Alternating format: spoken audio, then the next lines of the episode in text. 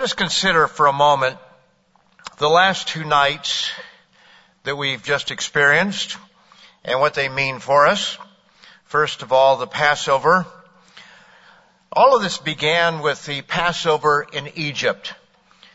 About 1500 years before Christ uh, was crucified. But it all began there and God had in mind. It wasn't just a, a nice little thing. Well, I, I, wonder what we'll do. How will we get the children of Israel out of Egypt? And, uh, you know, what, what can we do to really catch their attention? No, God had in mind a way to catch their attention for sure, but He had a plan, a purpose. And the Passover was to look forward to an event nearly 1500 years in the future. In John, the first chapter, in verse 29, he said, Behold, this was John the Baptist, talking to his disciples, he said, Behold the Lamb of God who takes away the sins of the world. And just as they slew a lamb, slaughtered a lamb or a firstling goat or first uh, young goat, goat there, uh, Christ had to be slain as the Lamb of God, the Lamb that would take away the sins of the world. His blood would be shed on our behalf just as the blood of that goat or lamb was shed to protect the people inside the firstborn. In 1 Corinthians, the fifth chapter, and I'll turn over there very briefly. We almost have to turn to this at some time. It's such an important scripture, especially for new people, especially for young people who may sometimes wonder, well, what is this that mom and dad are doing? Uh, is this really what God wants of us? But here in 1 Corinthians, the fifth chapter, and verse 7, it says, Therefore purge out the old leaven, that you may be a new lump, since you truly are unleavened, for indeed Christ, our Passover, was sacrificed for us. Christ is our Passover. That's something that the world doesn't really know for the most part. They don't realize that the day that Christ was crucified was the day of the Passover, even though it's mentioned about a dozen times in Matthew, Mark, and Luke. It's very clear that the Last Supper was the Passover. And so oftentimes when people ask us, what are we doing?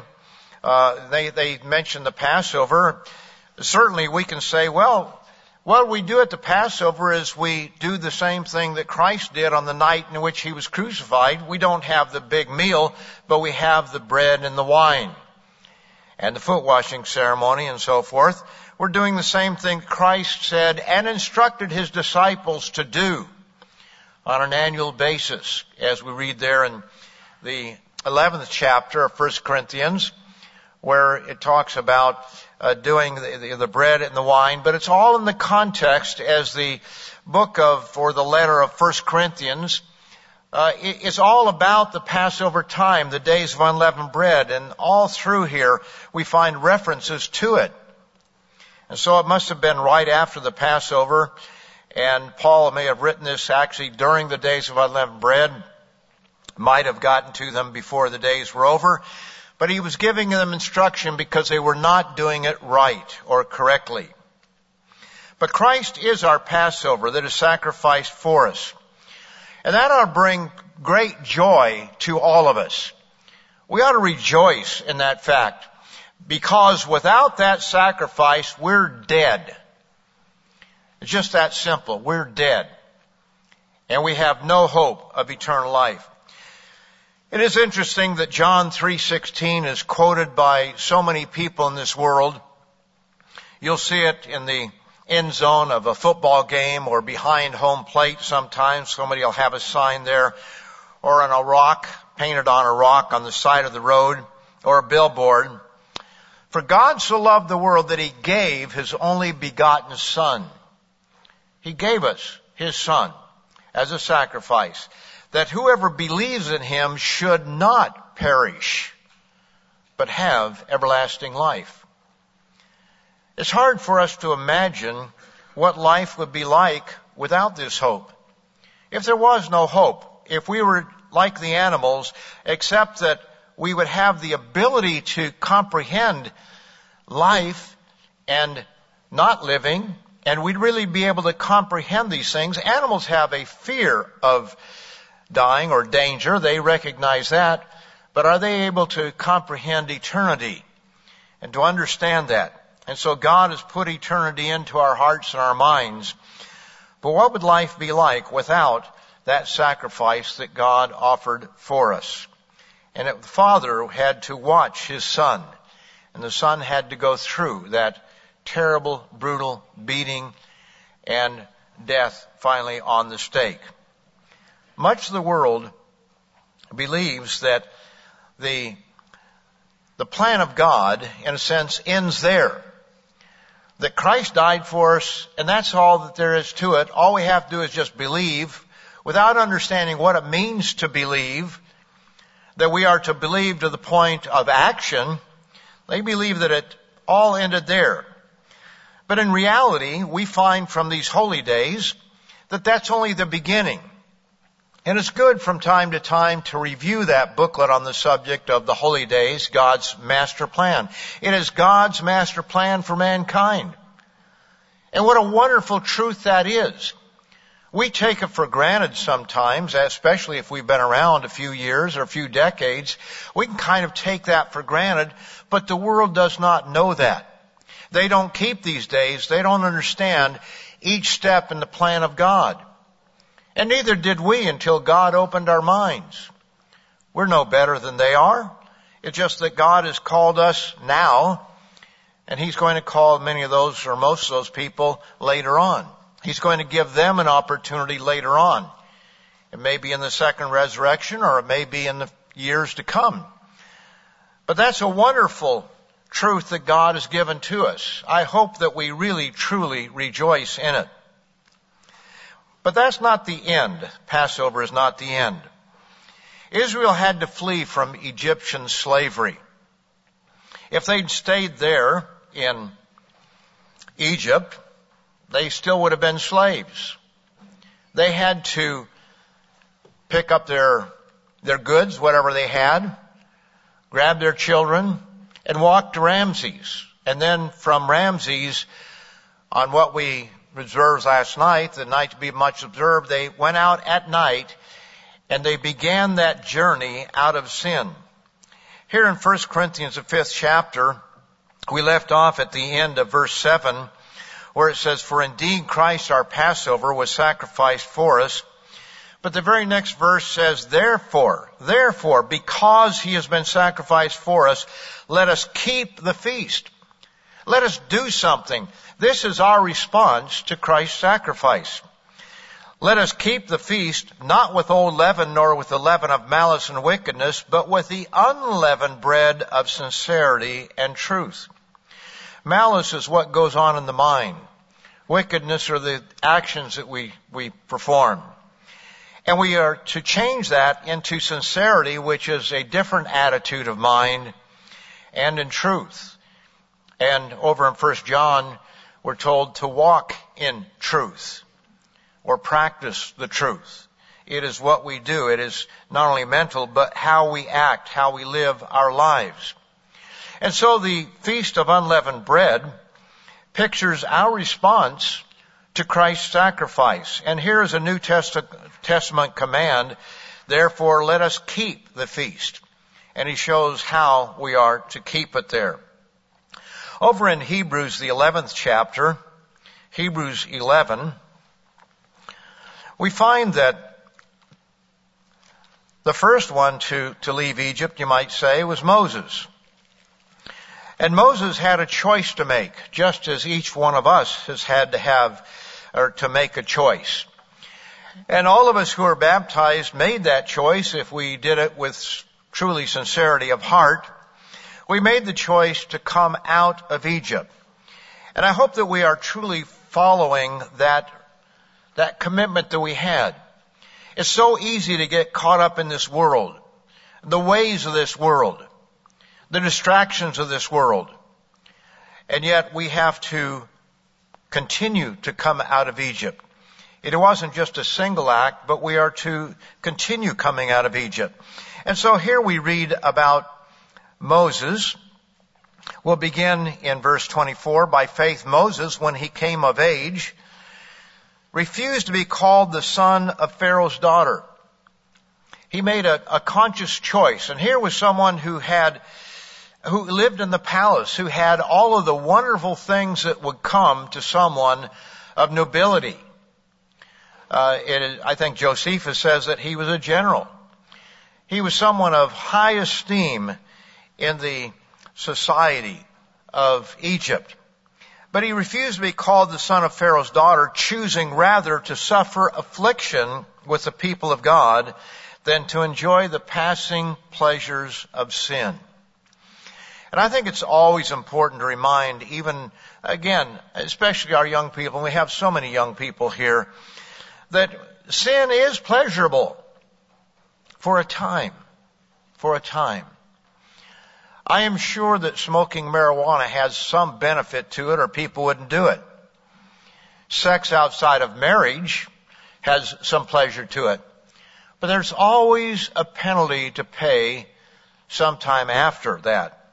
I love the way that the old King James puts it. It says, then to enjoy the pleasures of sin for a season. It Means the same thing, the passing pleasures of sin, but when you think about it, the pleasures of sin, yes, but only for a season. Because there is a kickback, there is a penalty to be paid. And one of the lessons that we learn from these days of unleavened bread is that sin is bondage. Sin is slavery. And for those who like to get all caught up in uh, in psychology and some of the terms that people throw about, sin is addictive. It enslaves us. And people don't realize that. They start out maybe smoking because they think, well, that's cool. I'll be uh, like all my friends. But eventually you become enslaved to that habit. And people struggle to overcome it. And they pay a very heavy price when it comes to their health or lack thereof. So we too, as Moses, we must flee from Egypt. As it says in verse 27, by faith he forsook Egypt, not fearing the wrath of the king, for he endured as seeing him who is invisible. By faith he kept the Passover and the sprinkling of blood, lest he who destroyed the firstborn should touch them. And then verse 29, by faith they passed through the Red Sea. That was where they burned their bridges behind them, we might say, except it was a watery bridge in this case. But they, they left behind Egypt, at least physically. Sadly, they did not leave behind Egypt spiritually. And just as they were baptized, as it says there in 1 Corinthians, the 10th chapter, in the cloud and under the cloud and the sea, so we've been baptized, but it's a warning to us not to think, well, that's the end. It's just the beginning. We must go on uh, from there. Jesus tells us in Mark, the first chapter, in verse 15, to repent and believe the gospel. That was the beginning of his message was to repent. Dr. Meredith had a sermon on the R word. I don't remember the, the title of it, but you can look that up. On, it was about the R word, the, the word repent or repentance. It's something that often is forgotten in this world. We read in Acts, the second chapter, in verse 38, where Peter, when the people said, okay, we, we recognize we killed the Messiah, you know, he convicted them of killing the Christ, in verses 36 and 37, and they said, well, what, what do we do? Brethren, what do we do? Where do we go from here? And he said, repent. And they would receive the gift of the Holy Spirit, but the repent was the first part of it. To turn around and go a very different direction. Over in Colossians, the third chapter, Colossians 3 and verse 5. It tells us what we are to do, and this is what we should be doing. And it's, it's refreshing when you talk to people on these days. It's on people's minds. It's on the members' minds that we, we need to make changes. We need to really get serious about what is happening in our world today and where we are and the recognition that We have to make these changes in life.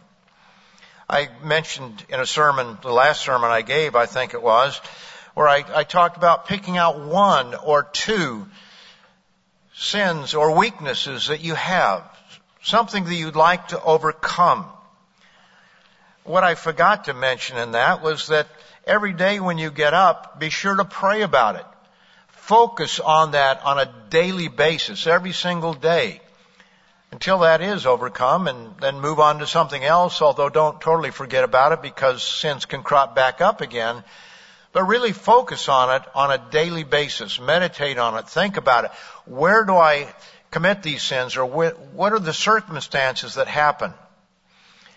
We, we were coming home from the Passover just to show how fast these things happen. We were, we were driving back from Passover and, and, you know, the construction area on 485 and it's, it's a narrow area there and the, the road is not exactly even in some places and we were in the left-hand lane to pass somebody and we passed, but there's a solid line there showing that you're not supposed to pull over, change lanes in that area and, and a big 18 wheeler came up behind us traveling over the speed limit because I wasn't going below the speed limit. I was going about the speed limit, but I wasn't going below. So you can figure that out any way you want to. But, uh, you know, and he was riding on our tail and I waited until there was, you know, dotted line instead of the, the solid line. I, could have pulled over, I suppose. It wouldn't have mattered that much. I don't think I wasn't worried about getting a ticket, but this is what the law says, so I'll, I'll try to obey that. And when I pulled over finally, he came roaring by and he honked his horn at me. So what did I do? I said, same to you, buddy. I honked my horn. And I got thinking about it later. Is that the response that we're supposed to have? Or should I have blown a kiss at him, you know? Well, he wouldn't have been able to see me. I've, I've done that before, uh, but, but probably not the right reason. Just to, you know, a, a carnality just rises up, doesn't it? And I'm thinking, here the Passover, and I'm saying, same to you, buddy. And, uh, it, it just, you know, it's one of those things. And so we have to think, okay, when do I lose my temper? Well, if that's what you're working on, that doesn't happen to be mine. I've got other areas I'm working on, but uh, you know, if that's your, your, your, your weak spot, do I lose it in traffic? And so you pray about it and you think about it and you, you meditate on that and you, you change. I remember one time getting a little bit upset at somebody as I was driving behind them in ice and snow up in, in Michigan and uh, they're poking along, and finally I got a chance to pass by, and, and I, I realized this was some little old man or old lady. I, I guess it was a old lady because I thought in my mind, you know, that could have been my mother.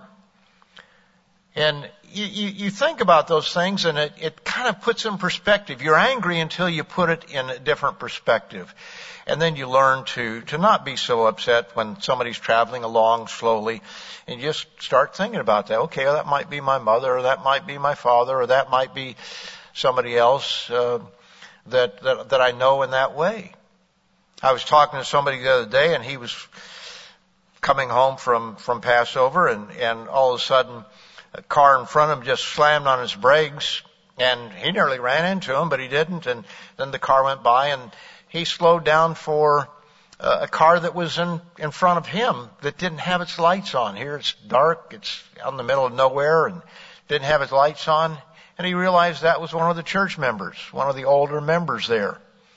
And he was able to kind of, you know, flag him down and get him to turn on his lights. It's, you know, we have to meditate, we have to think about these things.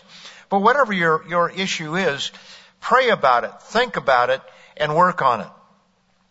In Romans, the, uh, well, let's see, Colossians 3, verse 5, I, I was there, I don't think I read it. It says, Therefore put to death your members which are on the earth. Now I mentioned some of them, fornication, uncleanness, passion, evil desire, and covetousness, which is idolatry. You know, it says fornication, that's sex outside of marriage. Young people today, even some in the church, although not all that are in the church, uh, not by a long shot, but there are some in the church that think, oh, it's not that big of a deal.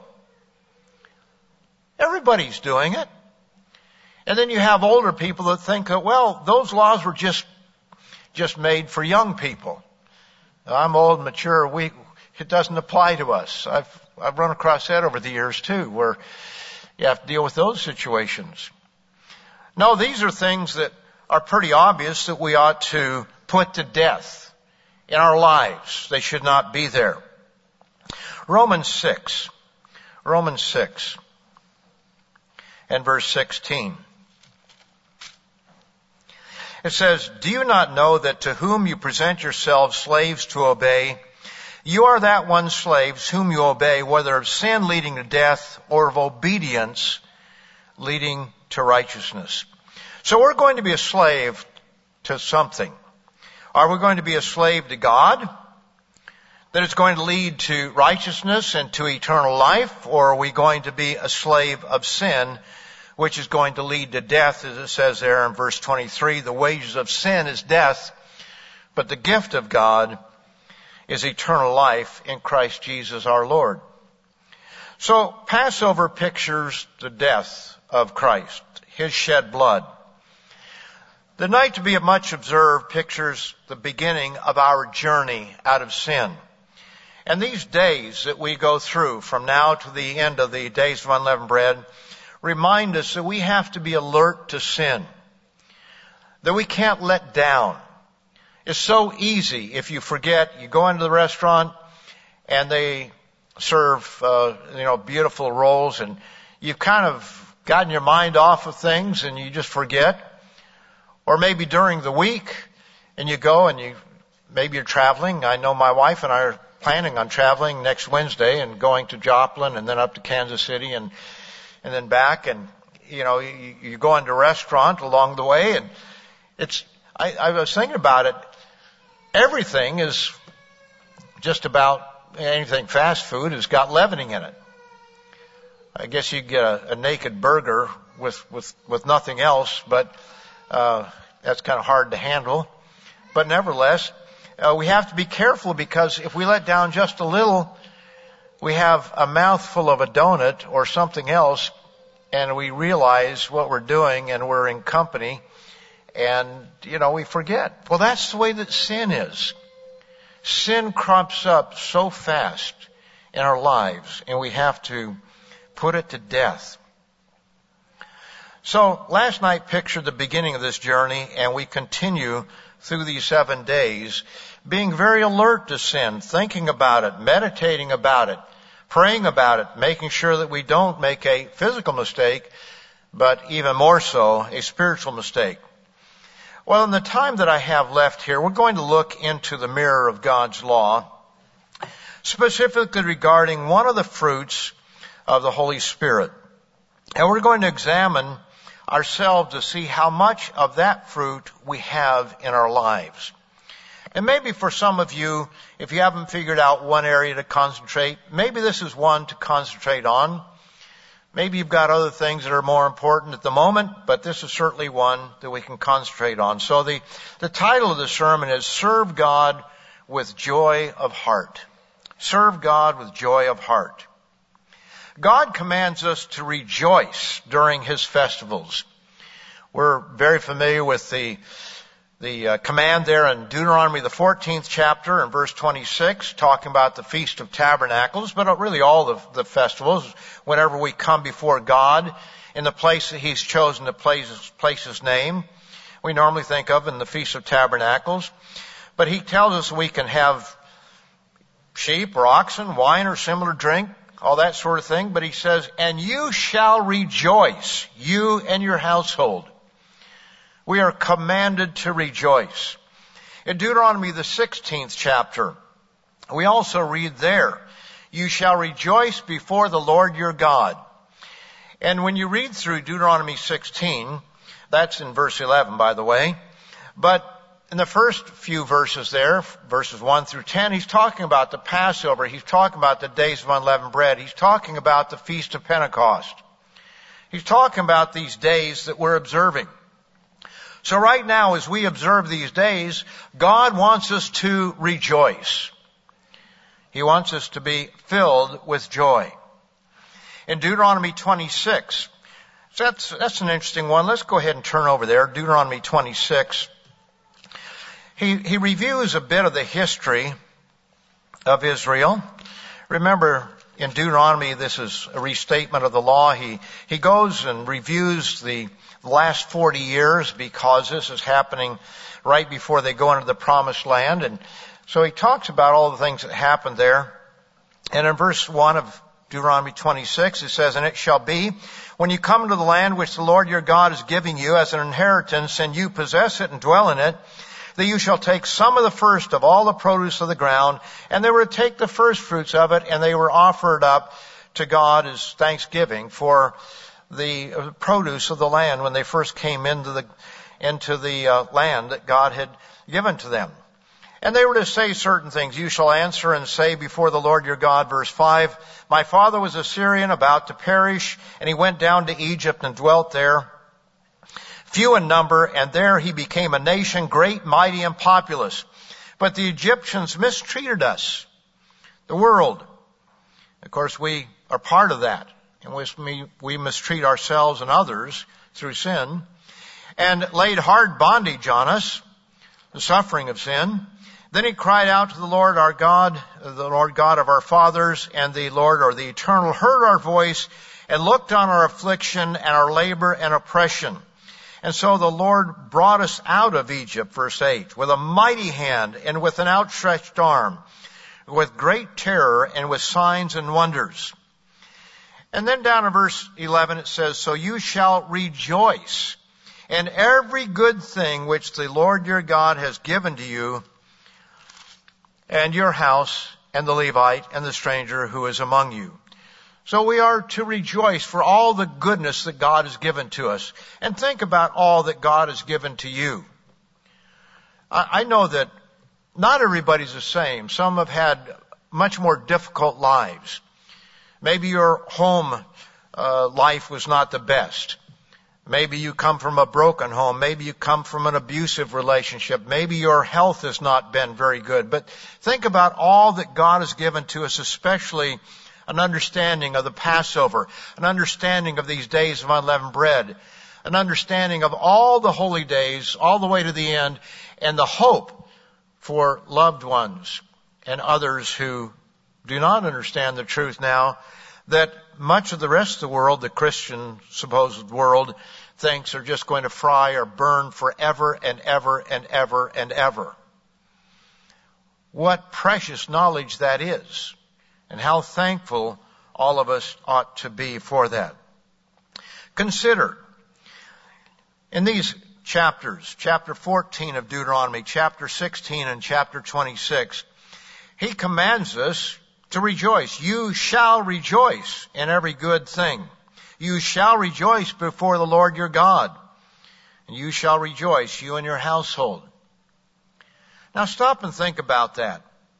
That's a command. And if it is a command, it means that rejoicing or having joy and happiness is a choice. It's a choice that we can make. We can choose to be happy. We can choose to express that happiness with joy and singing and shouting and all the rest that goes along with uh, being happy, with the smiles that that ex- exude that happiness. We can choose that, or we can choose to look on life in a negative way, in an unhappy way. But how many think of happiness as a choice? You know, when we think of happiness, I think that if we ask somebody, is happiness a choice? They'd probably say yes. But how do people live their lives? Do not most people live as though happiness comes as a result of outside stimuli, outside forces that affect them, rather than the inward heart and the mind? If you think about it, all of us know that happiness is a choice. I think we understand that intellectually. But how do we live our lives? It's like going to an amusement park and you have all the rides there, and you think of happiness as being on the biggest roller coaster there is. And then you get off and you stand in line and it's hot and you're tired and you're standing on concrete. That's not happiness. We, we somehow think that happiness is, is fun. Happiness is playing a video game, which you become addicted to, and especially violent video games. And that is a huge problem for young people today, especially young men. It's a huge problem. We've talked about it a number of times. And yet I wonder how many of those young men haven't gotten the message yet. Haven't gotten to the place where they say, you know, I've got to change this and then, you know, cut the arm off, so to speak. Take the game and destroy it. Some of those things we have to do. We are to mortify the deeds of the body. And some of those things people think, oh, it's not so bad. It just, uh, that's just his opinion.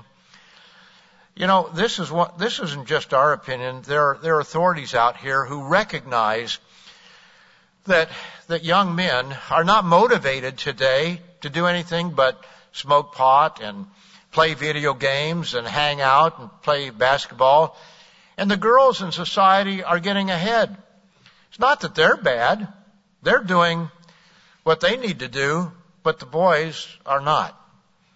And so two out of three, not two out of three, but 60%, that's close to it, of the women in universities or the people in university are women. Only 40% men, and they have to cheat to get the men there. In other words, they have to lower the standards for men because the universities don't want to get below that 40% or they think they'll lose the girls as well. Strange world we're living in. And sometimes people think, well, that's just, you know, his opinion, my opinion, or Mr. McNair's opinion, or somebody else's.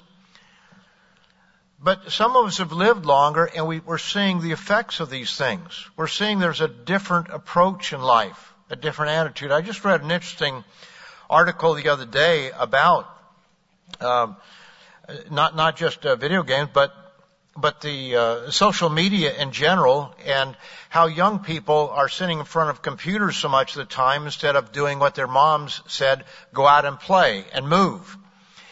And, and that's important for one's health, but also that play, that un, uh, what, what's the word I'm looking for? The unsupervised play of young people is very important because we learn social skills. I remember growing up where we, and, and we, we wasted plenty of time watching television and some of those things, so we had our problems. We weren't perfect at all. And, and our parents did throw us out of the house every once in a while, you know, get out of the house. But we used to play, play uh, baseball and football, but especially baseball. It was a pickup. We called it workup. If you didn't have enough people for two teams, maybe had 12 people out there, then you had different positions, or even less than that, and you had different positions, and when you were out, you had to go to the, the end, uh, you know, left field or right field, wherever it was, and you have to work your way back up again. And there were always disputes. Always, you're safe, you're not, whatever, all this. You always have that with children playing. But what do you do? You learn to work through the differences. You know, every once in a while somebody take their ball and go home. But that was not very acceptable, so you, you learn to work it out, don't you? Those skills, those uh, you know, the, the life skills that are so important, children have to learn to work those things out. I remember one time right here in the, the Smoky Mountains traveling from Asheville up to uh, Knoxville. There's a little rest area there somewhere around uh, Fines Creek or what's that other place? Uh, I can't remember uh, the name of it, but there's a the rest area there and we had a group of teenagers and we stopped and we uh, we had they had a, a pickup football game and they were having fun, so some of us who were a little bit older thought, well, we'll get involved in that. So we, we got over there and pretty soon, you know, we're disputing as, oh, you're across the line or that or that, whatever. Uh, us adults were doing worse than the kids were. They were having fun till we got involved. But sometimes it's a matter of letting young people do some of these things that they, they work out those life skills that later on in business you have to learn to compromise in some things. I don't mean compromise with sin, but make compromises and changes until everybody's happy with the deal and, and you make the deal. And that's the way it is with children. They learn those skills over a period of time. Now sometimes it's good to help them along the way, but there are times that they have to work it out themselves. Most people live, as I said, as though happiness comes as a result of outside stimuli. We think that a roller coaster ride is the answer to it or playing video games. Now, it's true when we start talking about happiness and we start, start talking about joy, it is true that some people are more positive, more happy, more able to roll with the punches, more patient than others. I, I remember an example of of a nurse one time. I think I mentioned this before, sometime in time past. But it was down in the Beaumont, Texas area. We had a, a fellow there that had a cancer on the side of his face. It was pretty ugly. And on top of it, it stunk. Like dead flesh, if you've ever smelt a dead animal. It was, it was very difficult to be around him, and he was in a nursing home at the end of his life. And the minister and I, I was a minister of training at the time, I would visit him from time to time and we'd come there and we'd stand at the door. You know how it is, you kind of get used to something after a while?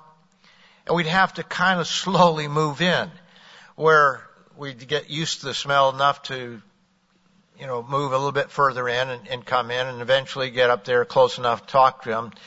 And while we were doing that, working our way in, here was this perky little nurse. And she came down the hall and she just walked right into that room without any preparation or anything. She had a beautiful smile on her face. I don't know how she could hold it, a smile when, you know, the, the smell of everything. And, hello, Mr. Scoggins, how are you doing today? And I thought, you know, that's, that's something that she has that I don't have. Some people are just better able to handle situations like that. They're, they're just more positive by nature. I think women sometimes are a little bit more that way than us men. We're, we're more squeamish.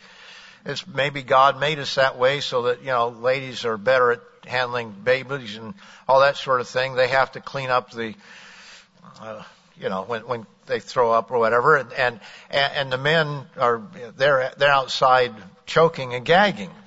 Um, you know, some people are better able to handle those things. And it is true that some people just by nature are more upbeat than others. But, but true and full joy is a gift of the Holy Spirit. As we read in Galatians, the, 20, uh, the fifth chapter, and verses 22 and 23, it says, But the fruit of the Spirit is love. And the very second one is joy. Love, joy, peace, long suffering, kindness, goodness, faithfulness, gentleness, self-control.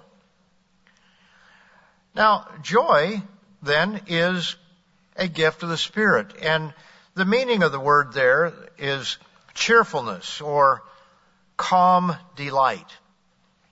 It is true that some people by nature are a little bit more joyful, but the true joy that, that lasts, the happiness that's there, you know, through thick and thin, that's something that is a gift of God. And for some of us, we need more of that gift of God than others may need. Have you ever thought that each of the fruits of the Spirit has the component of outgoing concern for others? When you think about it, love is outgoing concern for others. Peace is involved with how we relate with others. Long suffering or patience. Do we have patience with those around us? Kindness, goodness, faithfulness, which could be toward God or even toward others. Gentleness, self-control. All of these things have a component of outgoing concern. How we, how we relate to others how we interact with others. Now you might wonder, well, how does joy express outgoing concern? Well, let's notice Romans, the 12th chapter, Romans 12 and verse 15.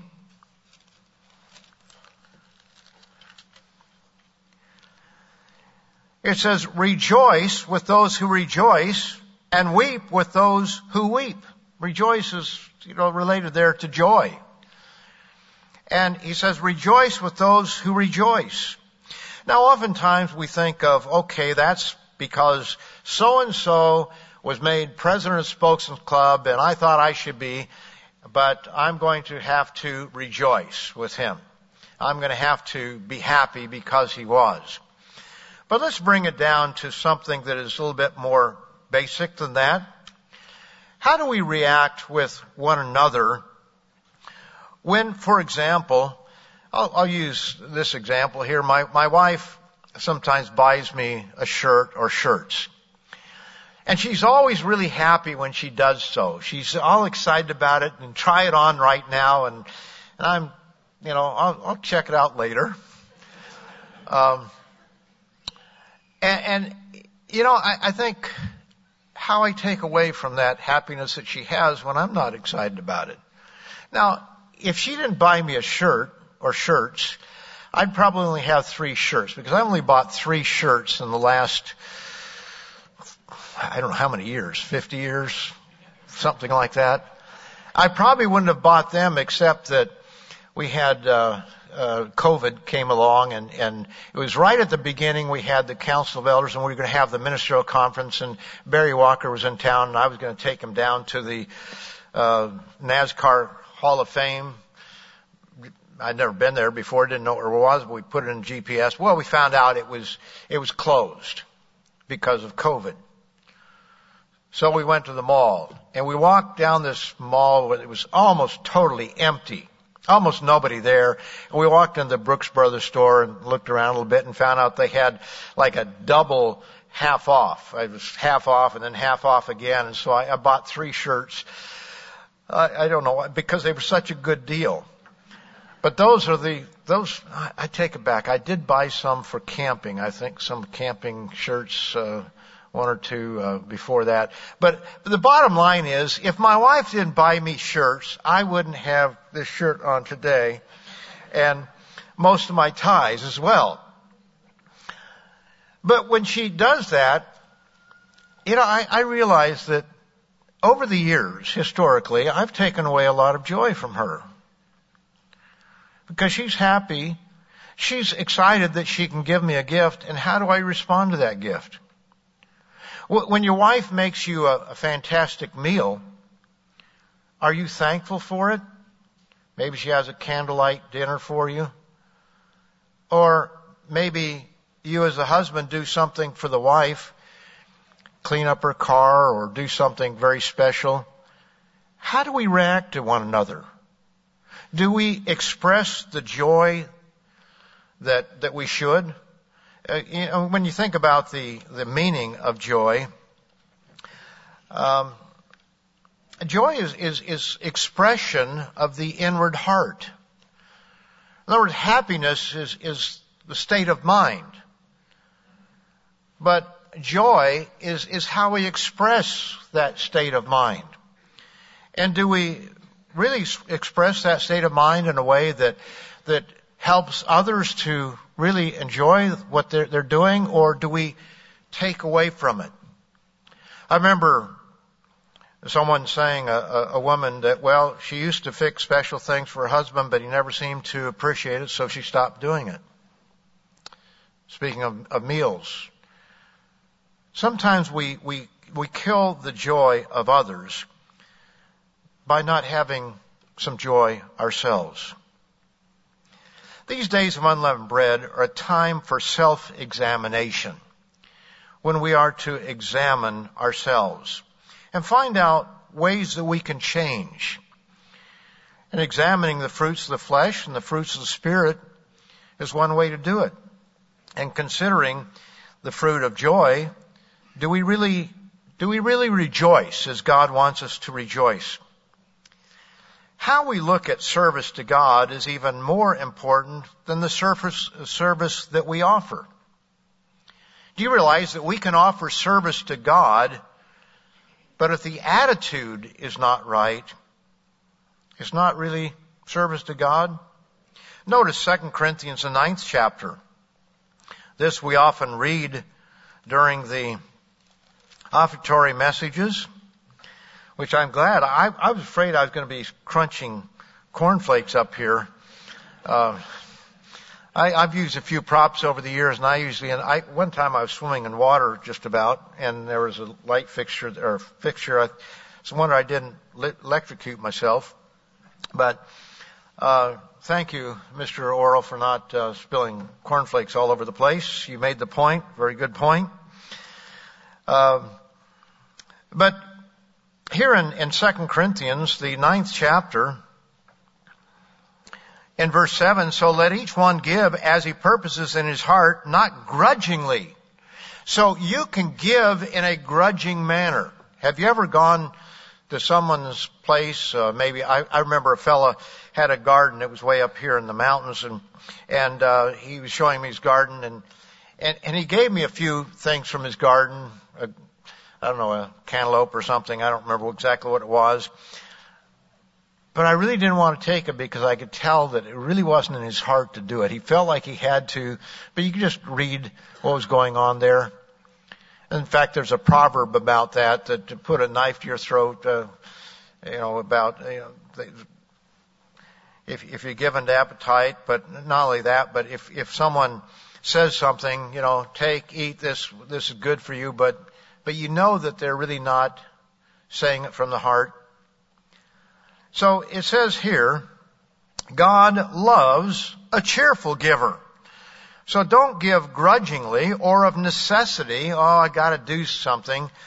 Reminded me of the fellow years ago when I lived in England. He asked if I had a, a penny. Now a penny over there was, you know, about the size of a half dollar at the time because he was going to church and he had to put something in a box and he wanted something to make a little bit of noise. Like maybe it was a shilling or a, a half crown or something like that. Uh, well, it was just a penny. Well, not grudgingly, you don't give because you begrudge the fact, but it says God loves a cheerful giver. So you can give, but if the heart is not right, then that's a problem uh, God doesn't want us to give grudgingly. Let's take a look at another example, Romans the 12th chapter, Romans 12 and verse 8.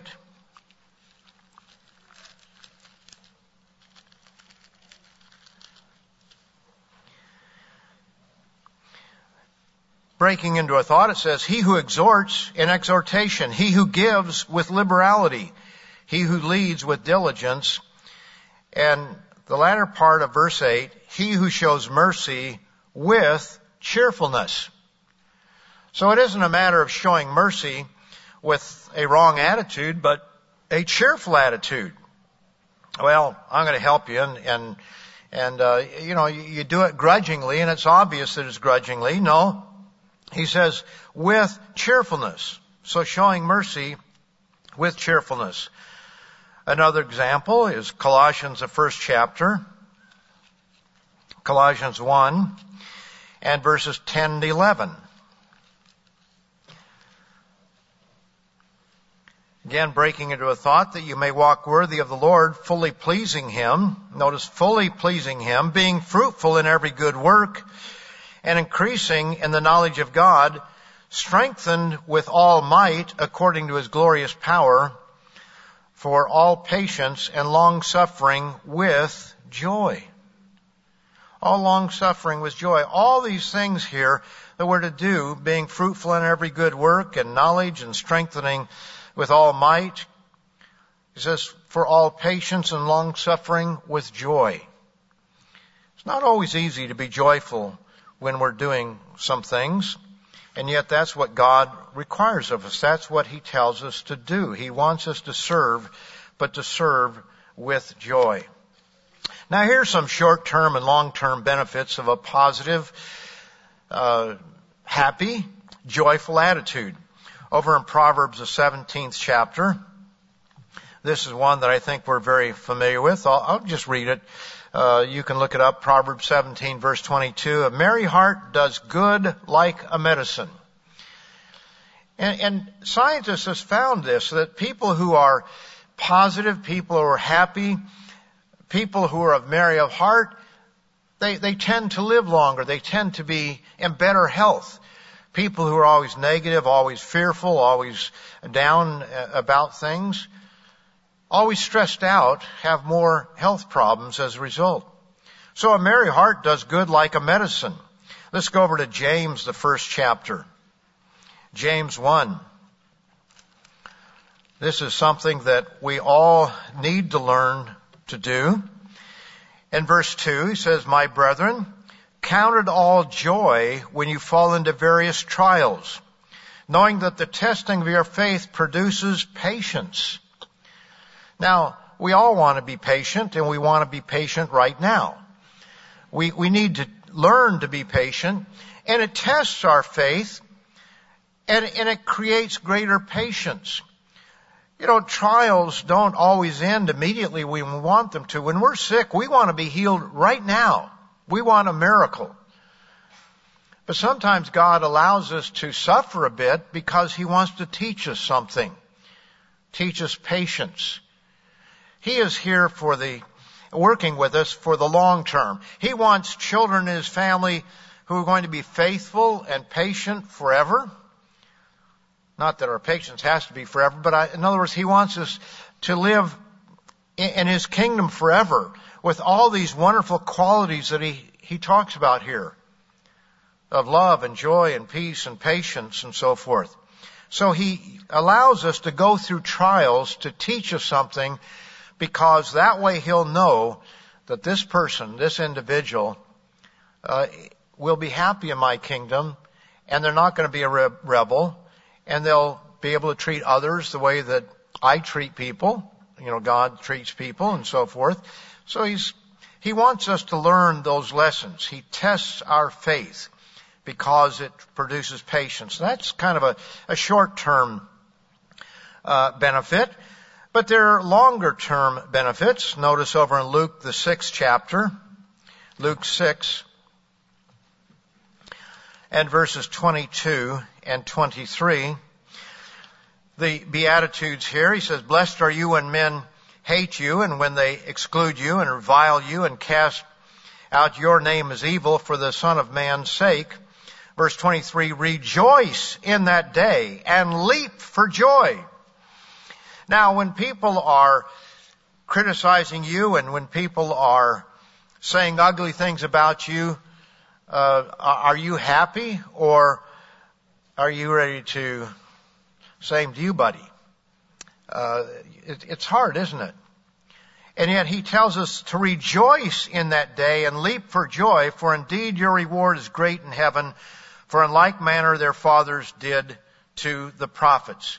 Now we have an example of this over in Acts the fifth chapter and verse 41. Acts 5.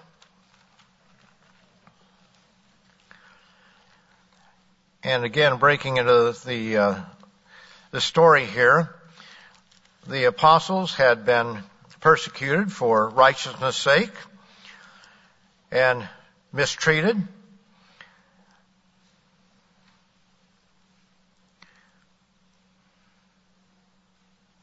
And verse 41, so they departed from the presence of the council, rejoicing that they were counted worthy to suffer shame for his name.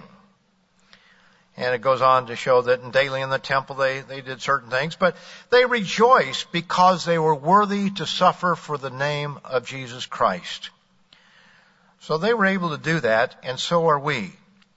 In Matthew, the 25th chapter, we have the example, Matthew 25,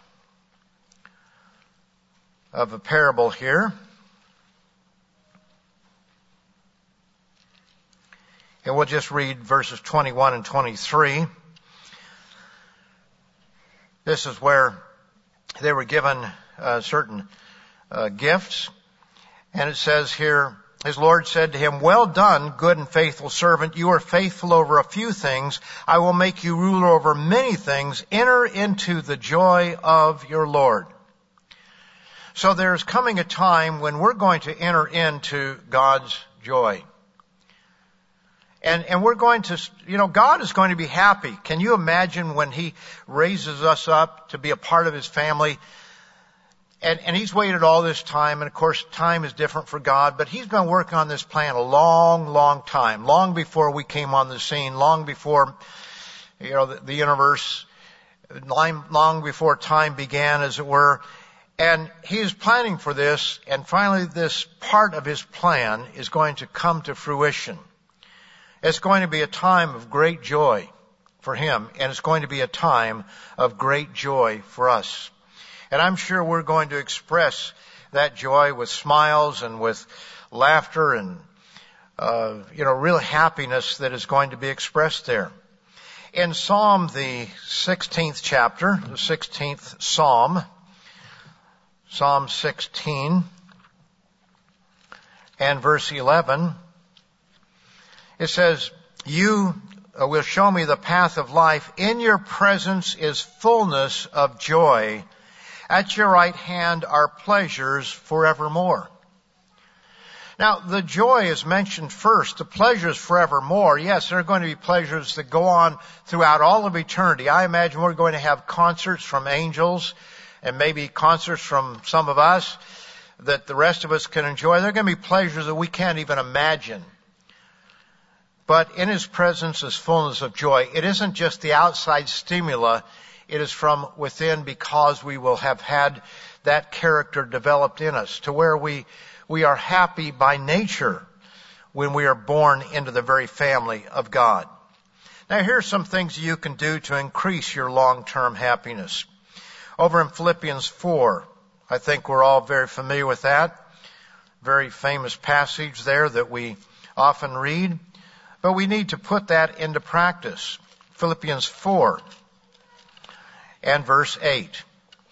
It says, finally, brethren, whatever things are true, whatever things are noble, whatever things are just. In other words, the positive things in life, whatever things are pure, whatever things are lovely, whatever things are of a good report, if there's any virtue and if there's anything praiseworthy, meditate on these things. Do we think about the positive or do we go around life thinking about all the negative things that we can? You know, watching the news can be very negative, especially some of the cable stations where it's just, you know, tear down the president or tear down the former president or whatever, whichever source you, you watch. It can be very negative. But do we think about the good things? Think about the things that we should be happy about.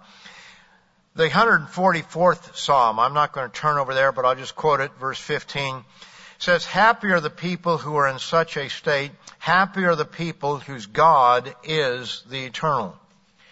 You know, if God is truly our God, He's the one that we worship. He's the one that we study all the time.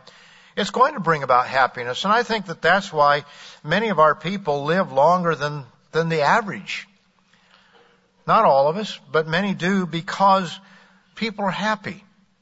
They're not sad all the time. They're happy and joyful. And our feasts bring rejoicing for us, don't they? We enjoy these things. We see positive things in life. In Proverbs, the 14th chapter, verse 21, he who despises his neighbor sins. So if we're looking negatively about our, our neighbor and despising him, God says that's a sin. But he who has a, has a mercy on the poor, happy is he.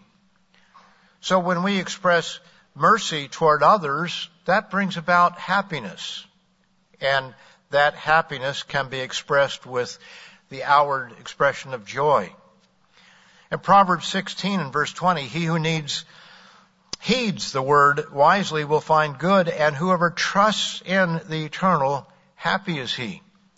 When we trust in God, that brings happiness, and happiness from within can bring that expression of joy without. And we all are familiar with Proverbs 19 verse 18, where it says, where there's no revelation, the people cast off their strength, but happy is he who keeps the law.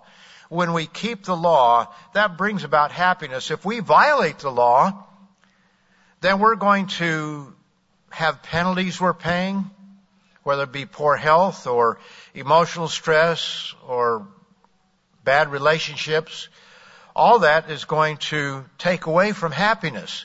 But the one who keeps the law is going to be happy. You don't have to have all the problems that the world faces. Being content and happy and expressing from the heart that happiness that we call joy is essential to pleasing God. I don't know that we really think of it that way. If I want to be unhappy, I can be unhappy. No. God wants us to be happy. He wants us to express joy. And it is essential if we want to please God. It's not an option. It is a choice, but it's, it's the right choice to be happy and to rejoice. Notice this over in Deuteronomy, the 28th chapter. Deuteronomy 28 is the chapter that talks about all the blessings or curses that would come upon Israel. And toward the end of it,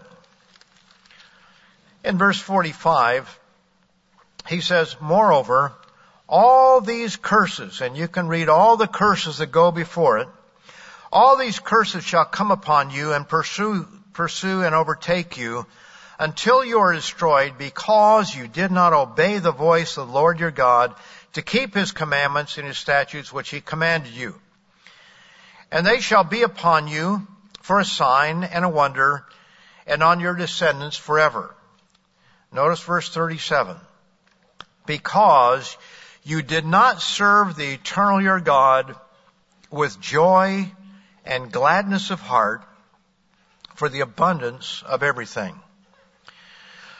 You see, when we, we are thankful for what God has given to us, when we serve God because we want to, not grudgingly, but because we know it's the right thing to do and we strive to do it with the right attitude and the right approach and to do so with joy, that brings about a good result. But when we are grudging and we only keep the law because, well, we have to, that does not bring about the right results. And so Israel sinned. And Israel, because they had a grudging heart, brought all of the evils upon themselves. And so our nation is doing today, our world is doing today. Therefore, verse 48, you shall serve your enemies, whom the eternal will send against you, in hunger and thirst and nakedness and in need of everything, and he will put a yoke on, of iron on your neck until he has destroyed you. Why is all that? Well, because we didn't keep his commandments, and he says, because, in verse 47, you did not serve the eternal your God with joy and gladness of heart. So when we look at this, joy and gladness of heart and rejoicing uh, it's an option. We don't have to take that option, but it's the right option. It's the good option. It's the one that we, we ought to choose, and it's not a, an option if we want to be in the family of God. It is something that is required. In fact, let me just end with Psalm 32. The 32nd Psalm, and just a couple verses there. Psalm 32, verses 10 and 11. It says, Many sorrows shall be to the wicked, but he who trusts in the eternal, mercy shall surround him. Mercy will surround those who trust in God. And then verse 11, he says, Be glad. Be glad in the eternal and rejoice, you righteous. Now, we are the righteous. I don't mean of and by ourselves, but we are those who are serving God. And so we are to rejoice. This is His command to us. Be glad in the eternal and rejoice, you righteous, and shout for joy, all you upright in heart. So we have the opportunity here at the end of the service to sing a hymn. And you know, there are some people that just sit back and they well, I don't want to sing. I'm going to be a sourpuss. I just don't want to sing. I don't like singing. But this gives us the opportunity to make a joyful noise, to shout to God with joy for all the goodness that He's given to us. So be glad in the Lord and rejoice, you righteous, and shout for joy, all you upright in heart.